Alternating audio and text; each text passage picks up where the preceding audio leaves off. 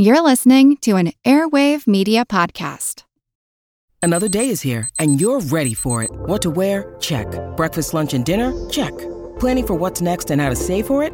That's where Bank of America can help. For your financial to dos, Bank of America has experts ready to help get you closer to your goals.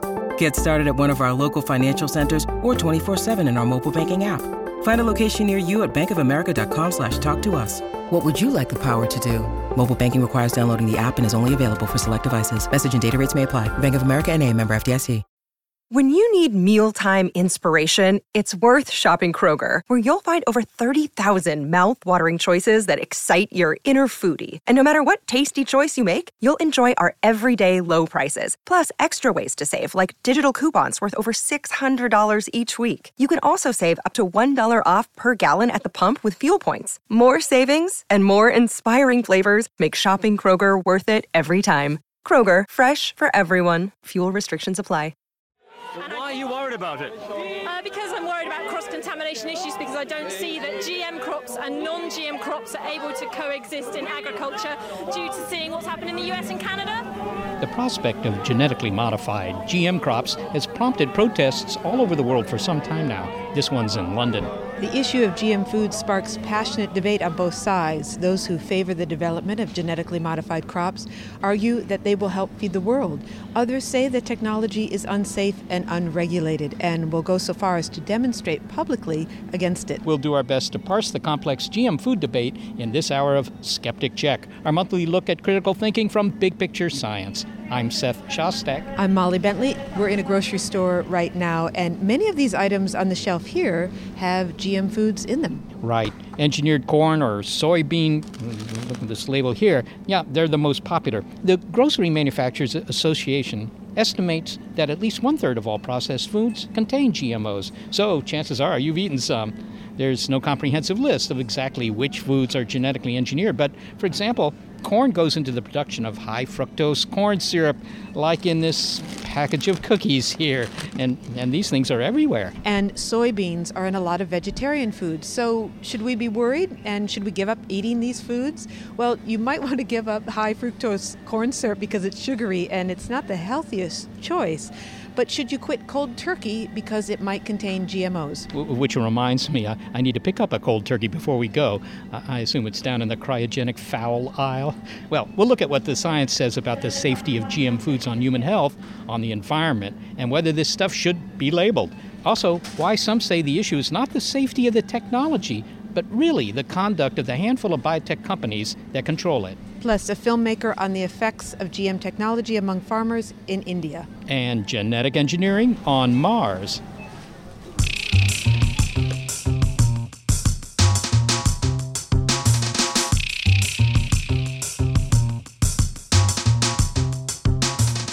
And some would claim that this technology is from another planet, but not all opinions on GM foods are well informed on either side of the debate. It's a myth to suggest that there is a scientific consensus supporting genetic engineering in agriculture. Well, you know, you hear this idea that they're not tested, when in fact, genetically engineered crops are virtually the only type of crop that is tested. The issue of the safety of genetically engineered plants is entirely distinct from who controls the market for the seeds, for example, whether it's under control of big corporations or not, whether something can be done about that. People tend to polarize the issue and sort of lose the specificity of the discussion, and then it's difficult to have rational discussions.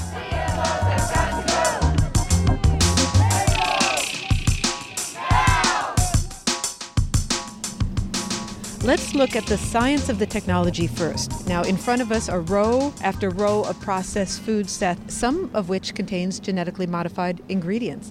This is a pretty reasonable statement to make since according to a 2010 biotech report, 10% of the world's crops were GM foods. Well, okay, so let's get to the basics. I mean, what is genetic engineering? And how does it compare with conventional breeding? You know, when you cross one variety of sweet pea with a, another variety of sweet pea to get the sweetest sweet peas. Pamela Ronald is a professor in the Department of Plant Pathology and the Genome Center at the University of California, Davis, and she's co author of Tomorrow's Table Organic Farming, Genetics, and the Future of Food.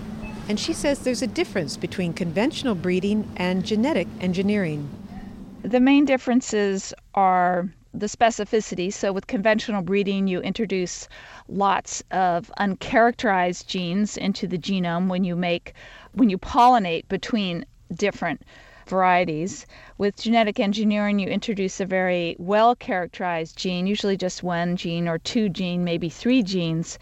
So you introduce that in very specifically. And the other big difference is that with conventional breeding, the source of the gene to be introduced is usually introduced from fairly closely related species. With genetic engineering, genes from any species can be introduced into a crop. But to be clear, traditional plant breeding is a form of genetic modification. Yes, so everything that we eat has been genetically altered in some way. Everything you eat for breakfast, lunch, and dinner has been developed through what we call conventional breeding, which includes lots of different techniques. And all those techniques genetically alter the food, and virtually nothing we eat is found in nature today. And I would doubt that this uh, cheddar and bacon cheese spread here is found anywhere in nature. Oh, does it really say cheddar and bacon? Yeah, it does. Oh. Uh, it, I, frankly, I find it appealing. And, and that also means that the apples in this applesauce, well, even if they're not genetically modified, they've been subjected to conventional breeding, which is a kind of genetic selection or crossbreeding, you know, to make crispier apples. With genetic engineering, you can be more precise about the traits you select for, and you can bring in wholly novel traits. If you want to breed a plant that's resistant to a certain kind of pest, say, you insert a gene from another species that is resistant to that pest. Dr. Ronald does genetic work on rice, and along with Indian and Bangladeshi scientists, she isolated a gene in a wild species of rice that resists bacterial blight of rice, which devastates rice crops in those countries. And so, with genetic engineering, what we're able to do is actually go into the genome of that wild species and cut out the gene. We use enzymes that actually can cut the gene out, and then we engineer that into the cultivated variety um, there's different ways that you can do it. One way is to just sort of shoot the gene in to the cultivated variety. The other method, which we use in my laboratory, is you, you take a naturally occurring soil bacterium, which introduces the gene for you. And so, what geneticists have done is they've taken advantage of this bacteria and they splice out the genes that the bacteria usually delivers into plants, and you put the gene you want to be delivered into plants. And then you simply mix that engineered bacteria with some rice tissue, and the bacteria does the work, and then you grow up an entire plant. So in this way, the bacteria is a bit like a UPS truck. It's going to stop by your house anyway. In this case, it's going to go to the into the rice cell anyway.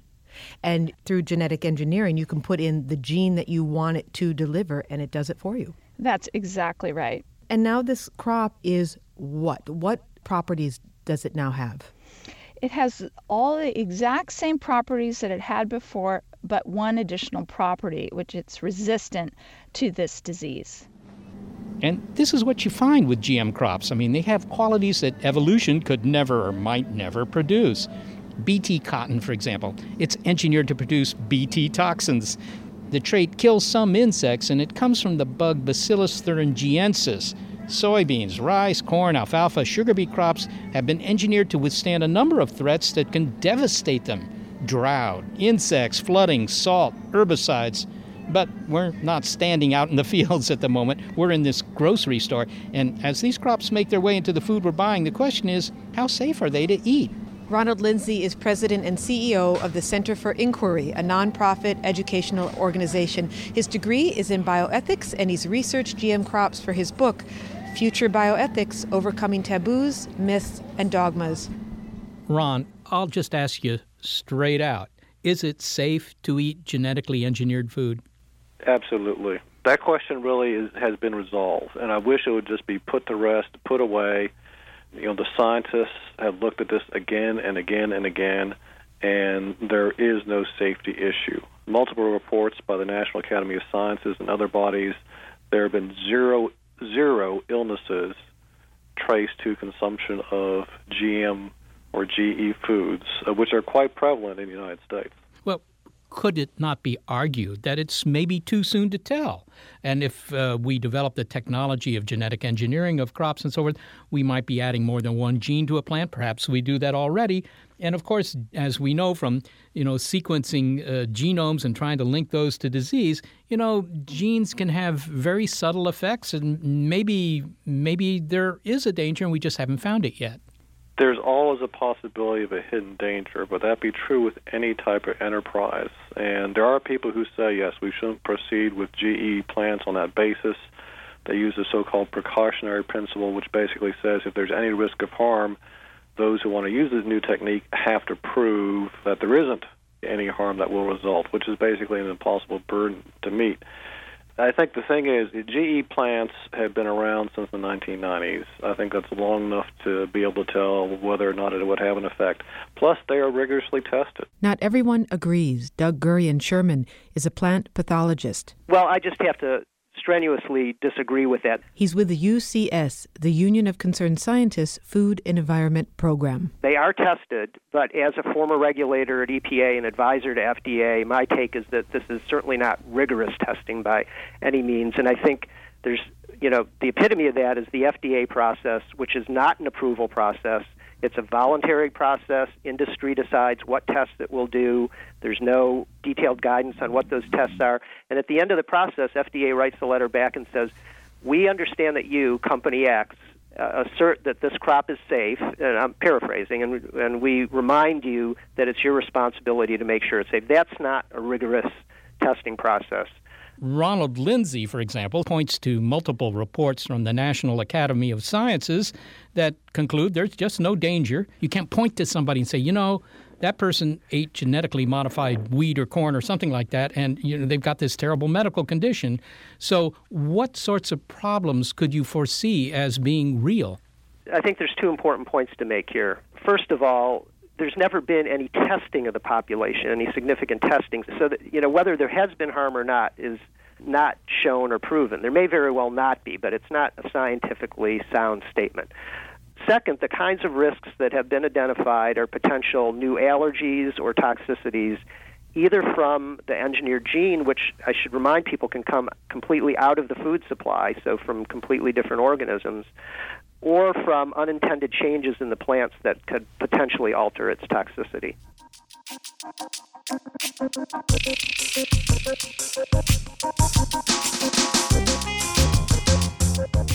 We were talking about all the traits you can engineer into plants, and one I mentioned is tolerance to herbicide.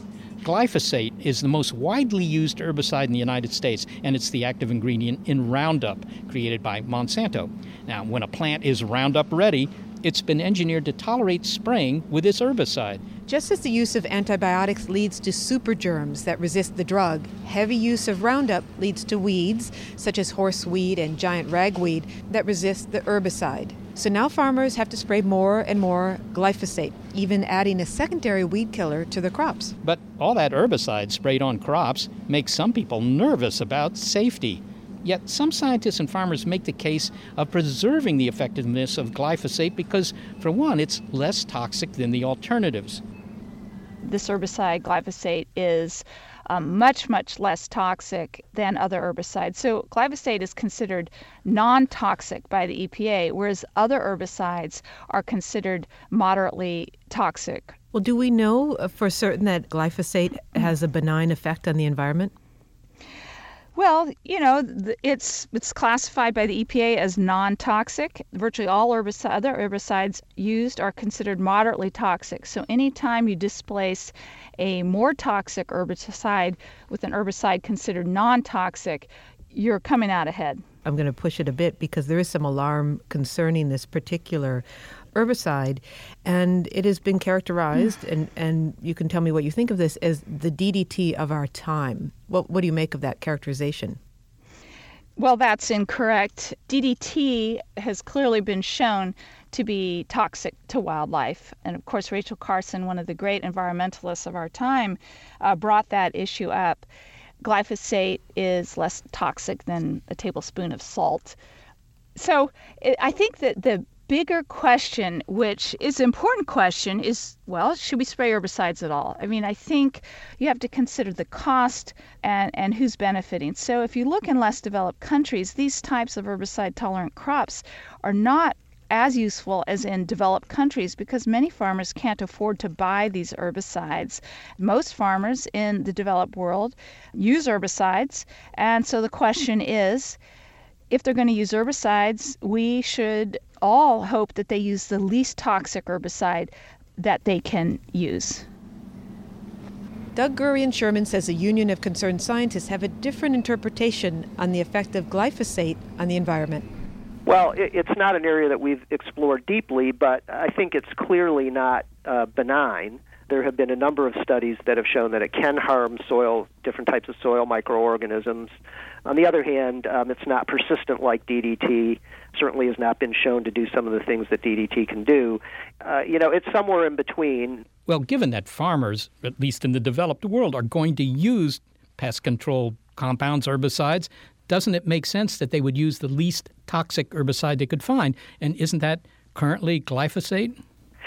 Yes, although I think it's coincidence that that was the most successful herbicide tolerant crop. It's also an extremely effective and relatively cheap herbicide, which I think is the reason it's widely used.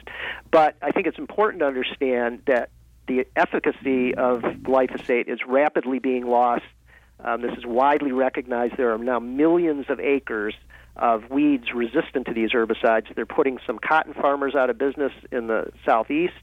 And there was just a weed summit sponsored by the National Academy of Sciences in which one of the chief weed scientists of USDA said that the resistance caused by the use of these crops and this herbicide is a game changer, and a lot of hand wringing about what to do about this. But what it demonstrates is that the whole direction that these crops, at least the current ones and their current development, is pushing agriculture is the wrong direction. It's away from sustainable agriculture.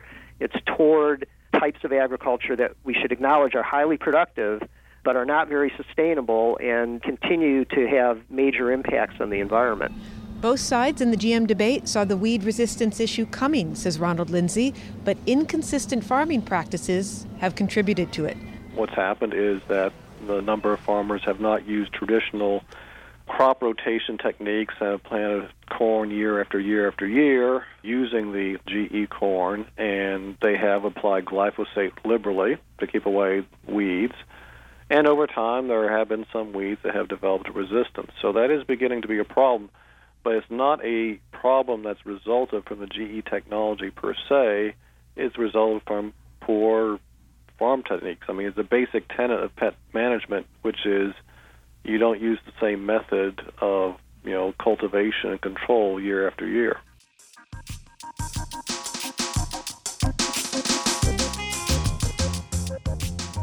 Seth, there are a lot of issues in this debate over the safety of GM foods, and nothing seems to be clear cut. Yeah, well, the thing about it is, this isn't something we have to worry about for the future. Obviously, looking around this store, this is an issue that's affecting us now. Coming up, how flood resistant rice helps poor farmers, and a challenge to the claim that GM crops have greater improved yield. It's OMG GMO on Skeptic Check, our monthly look at critical thinking from big picture science. I'm Jane Perlez, longtime foreign correspondent and former Beijing bureau chief for the New York Times. I've been a foreign correspondent in lots of places Somalia, Indonesia, Pakistan, but nowhere as important to the world as China. I mean, China is not dropping anti democratic paratroopers into Montana. But of course, we did see things like the weather balloon slash spy balloon riveting the whole country for a week. This is Face Off, an eight part series in which we'll take you behind the scenes to key moments in the tumultuous US China relationship. We'll speak with a diplomat, a spy, a tech reporter, a US admiral, even Yo Yo Ma. Plus, my pal and noted China historian Rana Mitter joins the conversation. We'll look at what's driving the two nations apart and explore whether anything can help bring them back together. Face Off launches April 9th.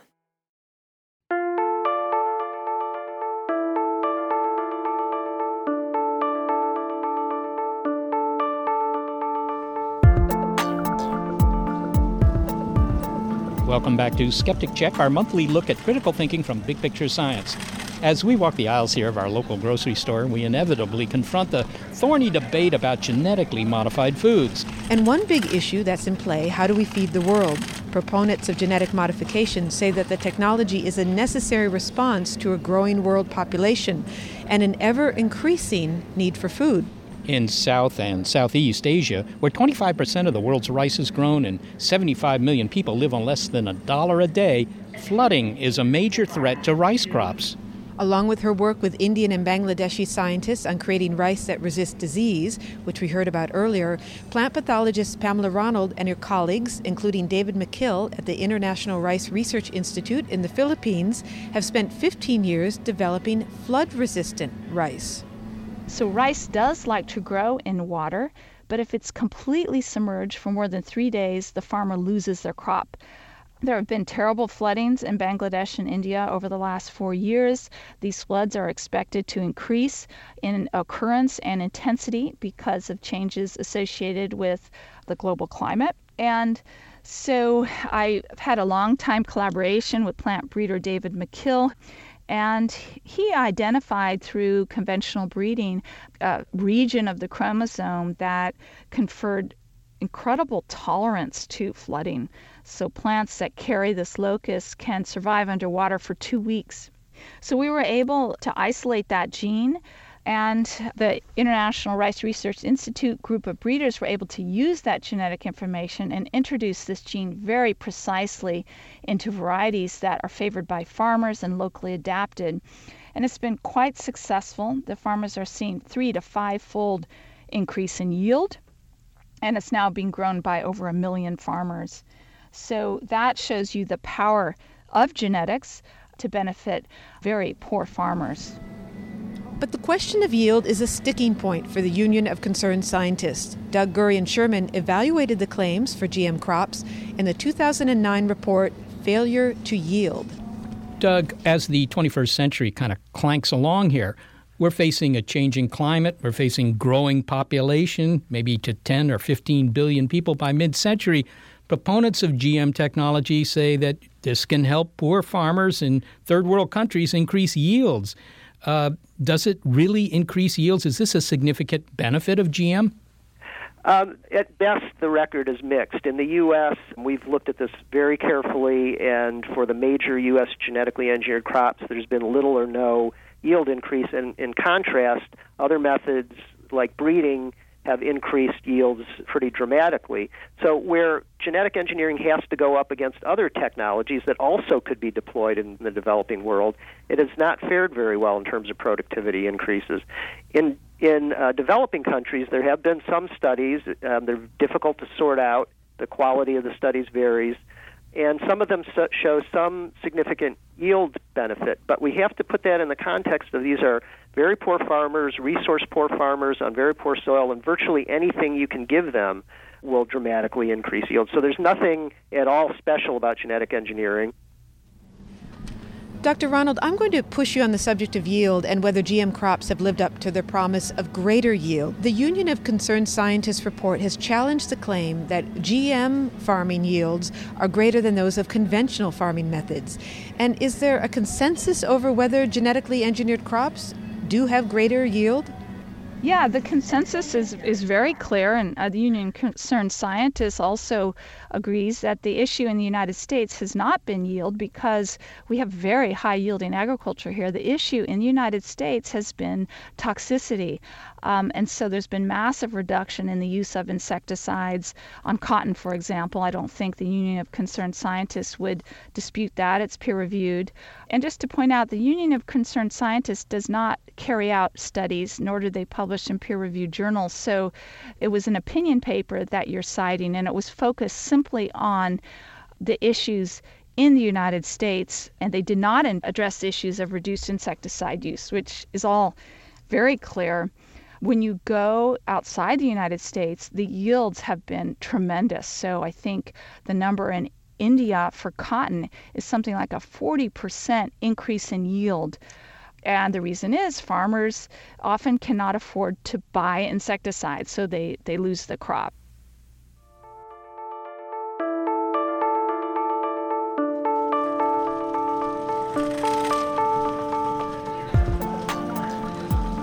Okay, well, rising above the din of the debate about the pros and cons of genetically modified food are voices from scientists and farmers calling for alternatives other options for how we go about feeding the world. Often the issue of genetically engineered foods is presented as either or, either use GM technology or abandon it. Another one is either go genetically engineered or go organic. This last one plays out loudly here in California, but is it accurate to say we have just two options? Ron Lindsay says the large study carried out by the National Academy of Sciences that found GM foods safe to eat also advocated the promotion of alternative methods of farming. You shouldn't look at organic as something that we should do instead of using GE plants or just regular conventional farming, nor should you look at GE plants as a panacea that will do away with the need for alternative farming methods.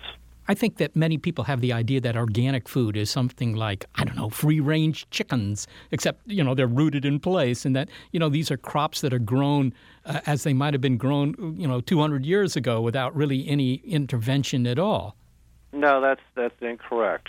Uh, in fact, there are differences in how organic farmers carry out their cultivation, but Uh, first of all, there's no ban on use of pesticides, for example, in organic farming, and a number of organic farmers use pesticides. The only difference is the pesticide has to come from an organism.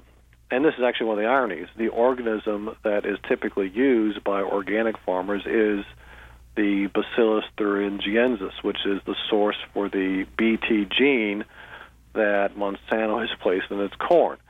So ultimately, you're still using BT. It's just that Monsanto has injected it directly into the corn, whereas some organic farmers spray BT from from crop dusters. But organic farmers can use pesticides. Organic farmers also sometimes enhance their products during processing. A common technique, for example, for organically raised apples is to spray them with ethylene, which is a chemical, a harmless chemical, but still a chemical which essentially enhances the color of the apples. Now, not all organic farmers use those techniques, but a number of them do, and there is no regulation that prohibits organic farmers from using those techniques. In addition to her work as a plant geneticist, Pamela Ronald has written a book with her husband, Tomorrow's Table Organic Farming, Genetics, and the Future of Food. It's about a possible alliance between GM food and organic my husband, who is an organic farmer, he's been farming organically for 30 years. You know, we of course we we talk about these issues. We're plant people. We love plants. We love food, and so we wrote this book to talk about the commonalities between uh, organic approaches and the approaches of of seed. And so when you think about it, every farmer, whether they're an organic farmer or a conventional farmer, they need modern seed varieties. They rely, organic farmers re- rely on hybrid seed, for example. They rely on seed produced by companies. Very few organic farmers produce their own seed. They're always looking for improved, interesting seed. They take seed from many sources. The only seed that they're not allowed to grow is genetically engineered seed. And on the other hand, conventional farmers that are growing genetically engineered seed need to integrate their farming practices because you can't just rely on seed alone to solve all your problems. There's ample examples where we need to integrate robust seed with important practices that organic farmers use, such as rotating crops and enhancing genetic diversity. So it sounds like you're saying that mm. traditional farming could benefit from organic farming, or maybe contemporary farming can benefit from organic farming. But do you think that organic farmers, um, are you saying that they should adopt some of these genetically engineered crops? No, I don't. I don't think they will adopt genetically engineered crops. Uh, my husband was president of the California Certified Organic Farmers when um, this issue came up, and the organic community consumers don't want to have genetically engineered crops. So we're not advocating for that. But I think the organic community would be wise to advocate that other people use genetically engineered crops because it massively reduces the use of insecticides, which is a major goal of organic farming. Well, as we walk the aisles of our local grocery store here, some of the packages, such as this box of cereal here have labels that state that the product does not contain GMO. But nowhere do I see a label that says it does. If nutrition is a mandatory labeling, genetic modification must be mandatory labeling too. Every nation in Europe, uh, Japan, 50 countries around the world, they give their citizens the right to know if they're eating genetically engineered foods so that they can opt out of the experiment of what happened. But many in the public do support labeling. Doug, does the Union of Concerned Scientists support the labeling of GM foods? Yes, I mean, as a transparency issue in a consumer society, in a democracy, we think people should have the right to decide for themselves whether they want to eat these crops for any of a number of reasons. You know, and generally, we like in this country feel that the free market should be allowed to kind of run its course. So, you know, the industry, by opposing this, acts like it has something to hide. It touts the technology. It should therefore be proud of it and be happy to have it labeled. But would it really help consumers? I mean, I, it might just promote a negative image of GM foods. Oh, these these are special. Watch out. Well, I think I think that depends uh, how labeling is done you know, if, if you put a big skull and crossbones associated with the labeling, I think that would certainly be the implication. But, you know, we have all kinds of things on food labels, and most of them are not considered harmful. So I don't think by having something on a label, there should be any implication inherently that it's harmful. Finally, Doug, do you eat any GM foods yourself? I actually try to avoid them, not because I am worried that they are necessarily harmful. And frankly, I think the current ones there's a very good chance they're not harmful. But because I am not confident in the regulatory system, which is our basis for deciding in a scientific way whether they're harmful or not, I would rather err on the safe side from my perspective and avoid them. So, Dr. Ronald, as someone who is developing genetically engineered rice, with everything that you said to us today, would you say you have no reservations about proceeding with genetically engineered crops? You bring up a, a, very good question, and I really want to be clear. I'm not a proponent of genetic engineering. I'm just sort of trying to provide some information about what we know.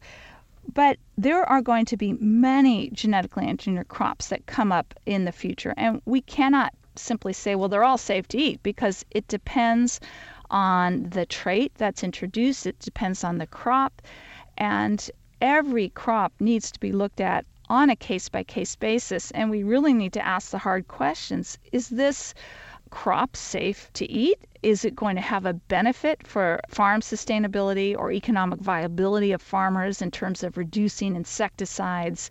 And importantly, in the less developed world, are we going to be able to allow small farmers to produce more food safely on the land that they are farming now?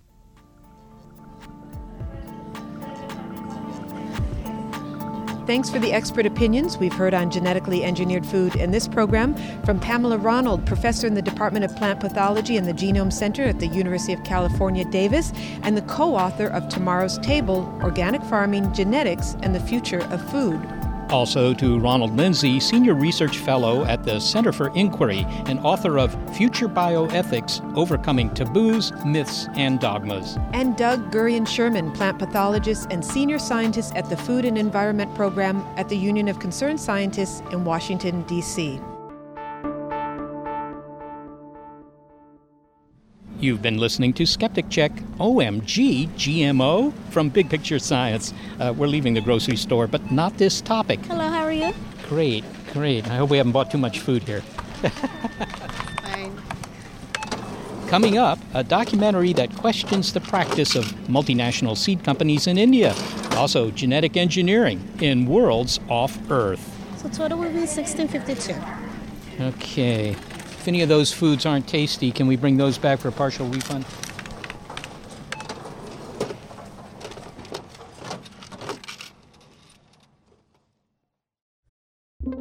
With Wired Science, you can geek out all you want. It's a podcast for anyone obsessed with math, science, space, biology, or technology. And it provides in depth coverage on current news and discoveries. From strange diseases that turn your tongue fuzzy to tech that'll help crops grow from space. New episodes are released nearly every day, and they're typically under 10 minutes, so you can easily make them a part of your daily routine. Listen in the morning while you're getting ready or during lunch while you check NASA's astronomy picture of the day.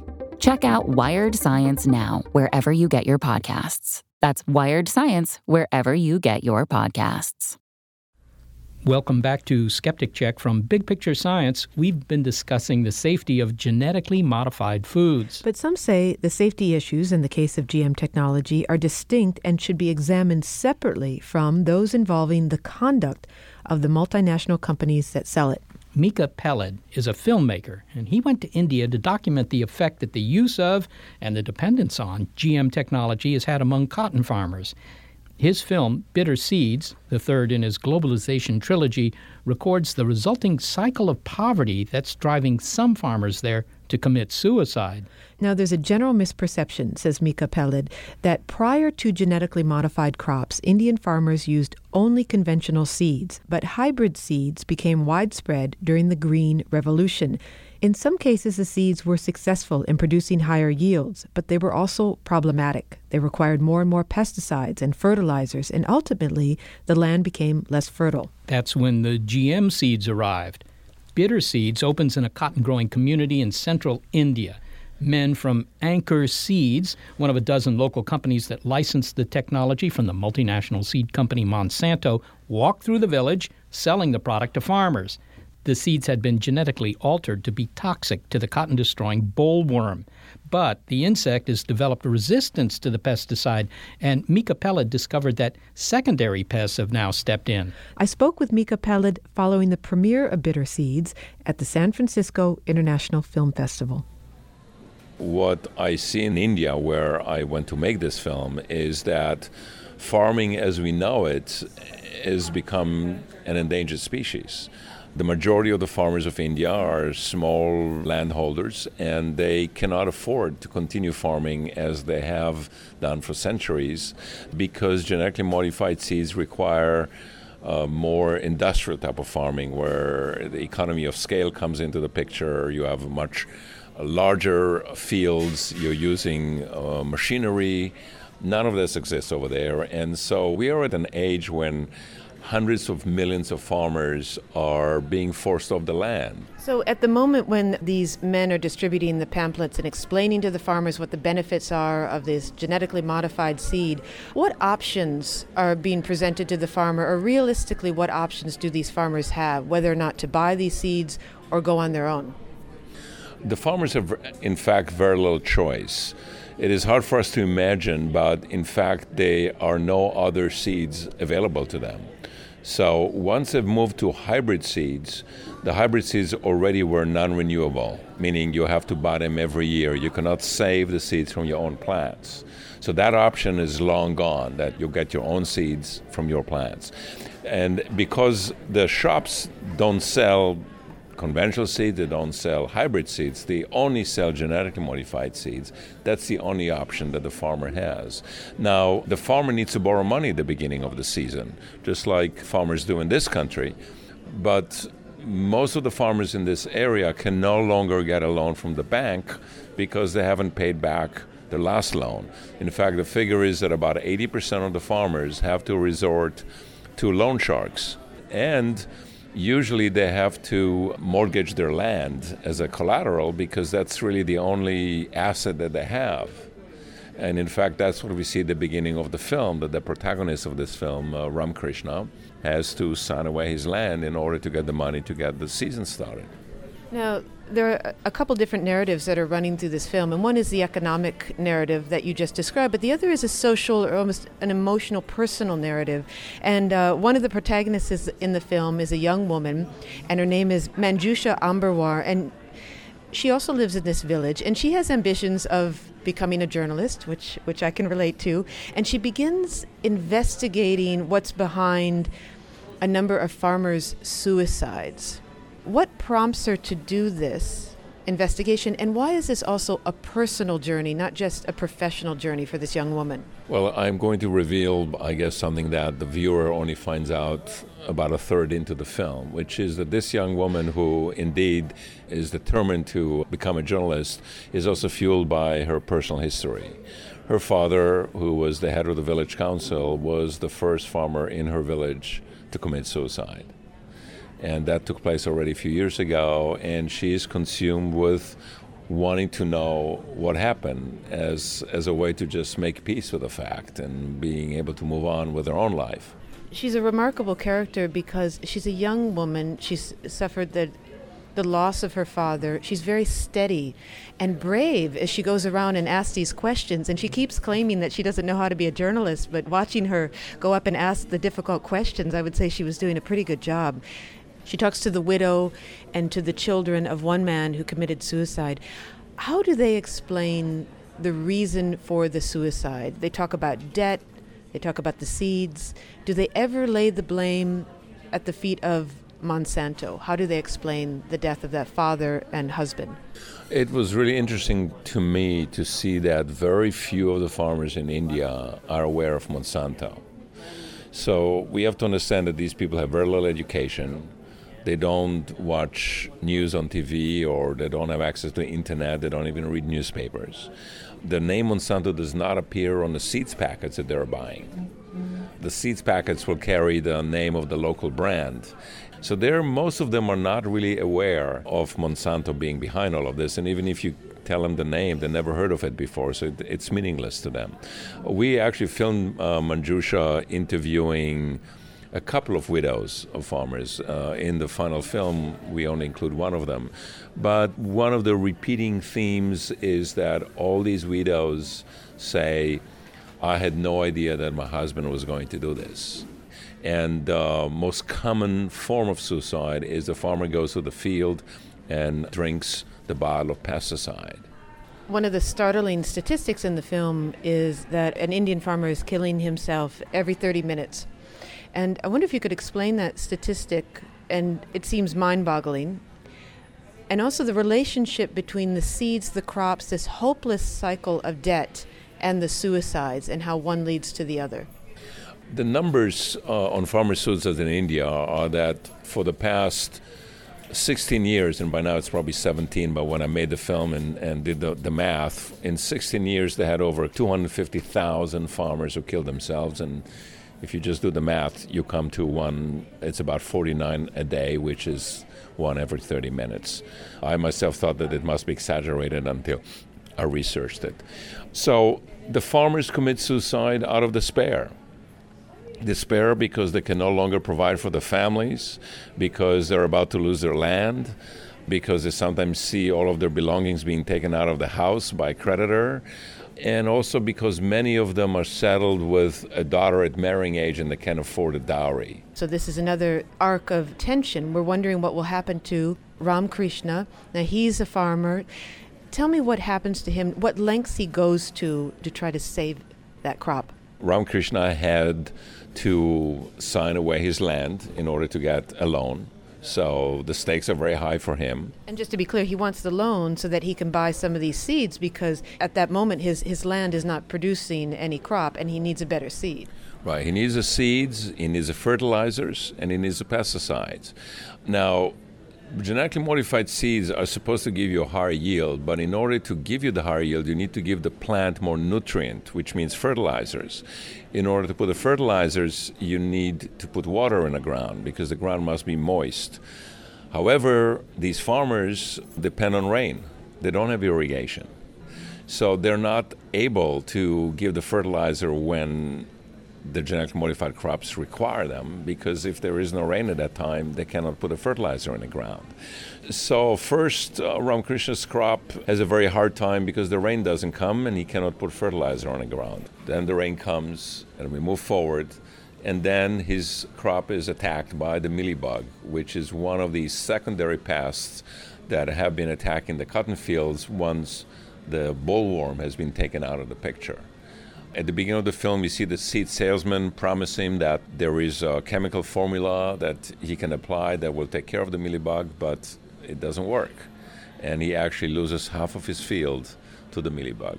Now, is that the scene where he is spraying this chemical, and the chemical, it seems like half is going on the crop, and half of it is dripping onto him? He has these sandals, they're open toed sandals, and the chemical is sort of spraying all over. Yeah, these uh, pesticides are actually very toxic to humans, but there is absolutely no education of the farmers of that fact.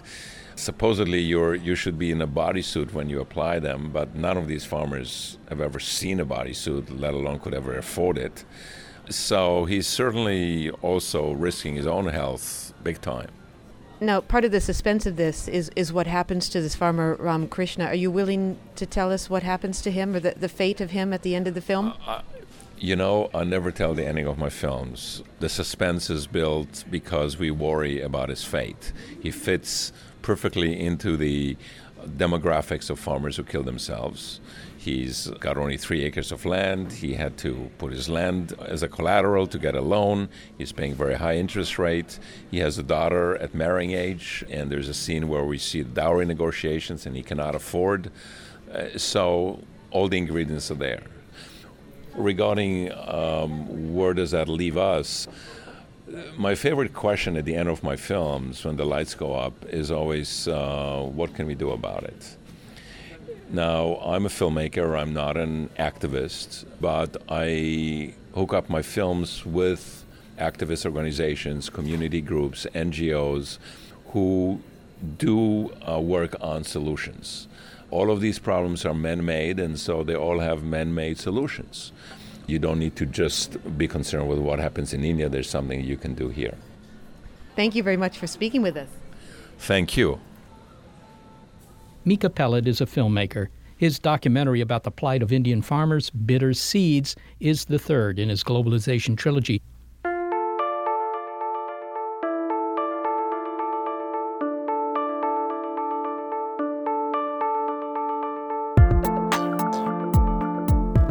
Well, Seth, if one thing is certain about the GMO issue, uh, nothing is certain. And there are many issues within this debate, and they all need to be looked at separately.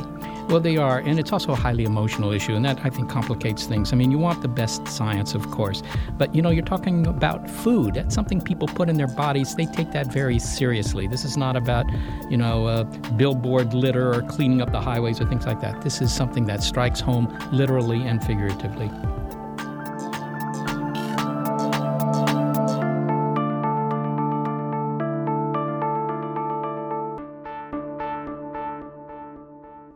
The genetically engineered food debate isn't going away anytime soon. In fact, it may eventually spread its wings to space. And in space, there's less flexibility in what we can cultivate. If humans travel to Mars and settle on the red planet, or create a lunar outpost, or even just go into orbit around the Earth, well, they'll need to eat, and our terrestrial crops just don't travel well. The Martian landscape is not that of Iowa or India. It's dry, bitterly cold, and possessed of only a very thin atmosphere. We can't grow there what we grow here. So, food genetically engineered to sprout in space may be the only option for living off the planet. John Cumbers is a synthetic biologist working in Northern California. I think a bioengineer might want to take uh, synthetic life to Mars or the moon. They might want to use the resources that we have there in order to convert those resources into things that we have here, like food or biomaterials or fuels. So the advantages of doing this are to produce organisms that would serve human needs eventually? Absolutely. At the moment, we have this mentality that we have to take everything with us from Earth if we want to settle the solar system. But it costs $50,000 a kilogram to send anything into space. So if we can engineer organisms to make things in space, then we don't have to take everything with us. Give me some example of the kinds of conditions that engineered organisms might be able to be uh, better adapted to, for example? I think that's a really good question, and it's really difficult to think about life surviving on the surface of Mars or surviving on the surface of the moon. Clearly, there isn't life on the surface of Mars or on the surface of the moon. Maybe there's life in the permafrost on Mars. My research is all about trying to use biotechnology in a contained environment so that we don't have to deal with the environment of Mars. I don't think life is going to survive on the surface of Mars. I don't think I could engineer life to survive on the surface of Mars with the climate that Mars has at the moment.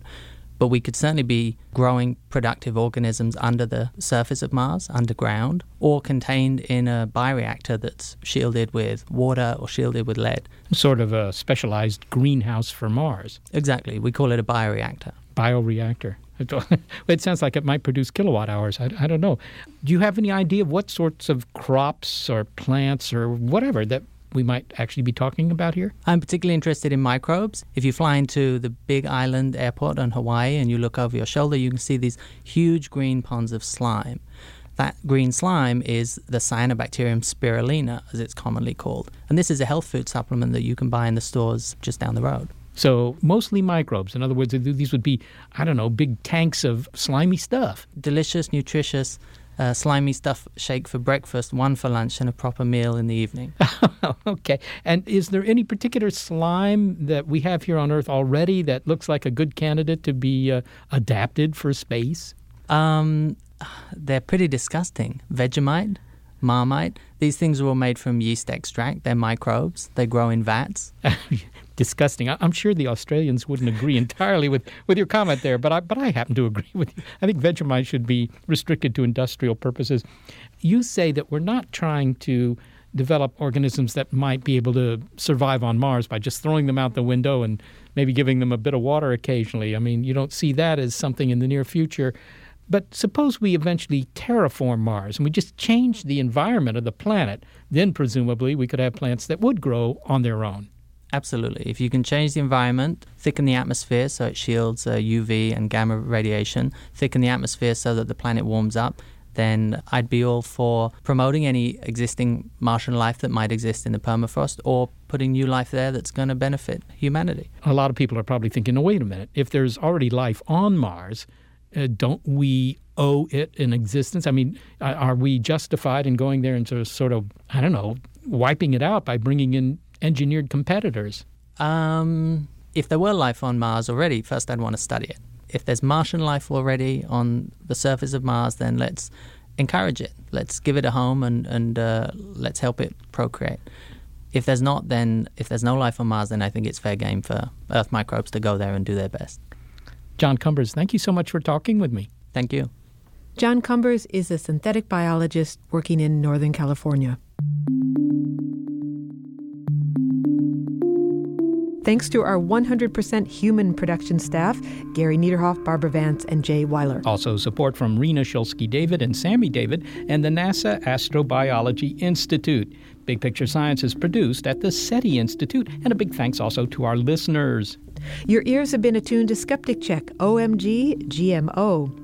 We devote one episode a month of big picture science to critical thinking. You can find more of our program on iTunes and through the link on our website. And while you're online, why not go to Facebook and become a fan of the program? You can find it at Big Picture Science. And you can leave your comments there as well. And if you're a podcast listener but prefer over the air radio because you find it, I don't know, less synthetic, check out the listing on our website of radio stations that carry the program.